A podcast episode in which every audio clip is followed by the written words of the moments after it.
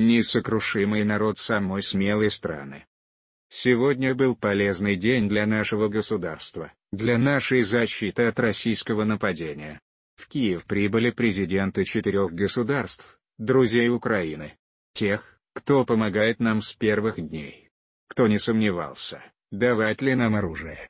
Кто не сомневался, вводить ли санкции. И кто сейчас на уровне Европейского Союза продвигает более жесткий санкционный пакет против России. Польша, Литва, Латвия, Эстония. Был очень рад встретиться с президентами. Переговоры были плодотворными.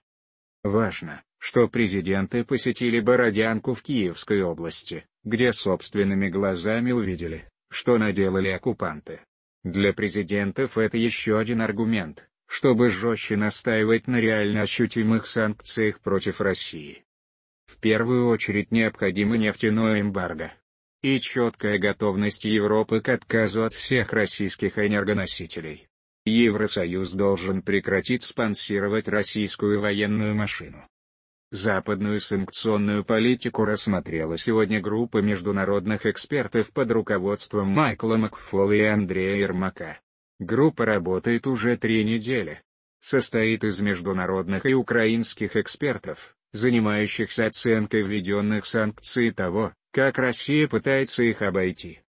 Группой подготовлены конкретные предложения, как можно убрать санкционные лазейки, которыми постоянно пользуется Россия, и как немедленно усилить санкции, чтобы это ощутимо для Москвы. Говорил сегодня с президентом США Байденом. Среди тем разговора – привлечение к ответственности всех российских военных и командиров, совершивших военные преступления. Международное сотрудничество для этого. Обсудили новый пакет оборонной поддержки Украины. Договорились. На 800 миллионов долларов. Оружие, боеприпасы, другая помощь. Артиллерийские системы, бронетранспортеры, вертолеты. Искренне благодарен за поддержку. Также договорились об усилении санкций против России. Обратился к парламенту и народу Эстонии, поблагодарил за помощь, предоставленную Украине, в том числе и оружием. Также призвал Эстонию присоединиться к проекту восстановления Украины после войны. Мы уже сотрудничаем с Эстонией в области цифровизации. А после войны это может стать еще более масштабным проектом. Для восстановления государственных цифровых систем и цифровых систем для бизнеса, для киберзащиты, для восстановления соответствующих образовательных учреждений. Главный прокурор Международного уголовного суда Карим Хан посетил Бучу. Правильно, что группа судебно-медицинских экспертов Международного уголовного суда начнет работу в городе. Ответственность для российских военных за военные преступления неизбежна. Будем затягивать всех в трибунал. И не только за содеянное в Буче. В целом на севере нашей страны в освобожденных районах продолжается разминирование. После оккупантов остались десятки тысяч неразорвавшихся снарядов, минуты, растяжек, много всего. Поэтому всем, кто хочет вернуться домой на освобожденную территорию, следует быть максимально осторожным, максимально внимательным. И сразу же сообщат полиции и спасателям в случае, если найдете какой-то непонятный предмет, Взрывоопасный предмет. Боевые сводки за сегодня существенно не отличаются от предыдущих. Российские войска усиливают активность на восточном и южном направлениях. Пытаются отыграться за свои поражения. Продолжает ракетно-бомбовые и артиллерийские удары. Заводит новые колонны техники. Ищут резервы.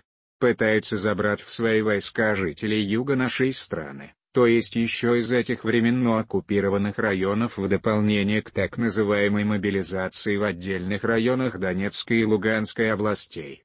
Вся эта лихорадочная активность оккупантов свидетельствует прежде всего об их неуверенности. О том, что даже имея значительные запасы советской военной техники и значительное количество солдат, которых командование не жалеет от слова вообще, Российские военные сомневаются в своей способности сломить нас, сломить Украину. Что ж, делаем все, чтобы их сомнения оправдались и я благодарен всем нашим защитникам, всем нашим защитницам, которые удерживают позиции и приучают российских солдат к мысли о том, что эта война против Украины может завершиться только стратегическим проигрышем России, раньше или позже. Либо российское руководство будет реально искать мир, либо в результате этой войны Россия навсегда покинет международную арену. И перед записью этого обращения, как обычно, подписал указы о награждении наших защитников. Государственными наградами отмечены 270 военнослужащих вооруженных сил Украины, 7 из них посмертно, а также 11 работников Управления государственной охраны. Другим указом звания Героя Украины присвоено двум военнослужащим наших вооруженных сил. Посмертно. Вечная память всем, кто отдал жизнь за Украину. Вечная слава каждому, каждой кто защищает народ и защищает наше государство. Слава Украине!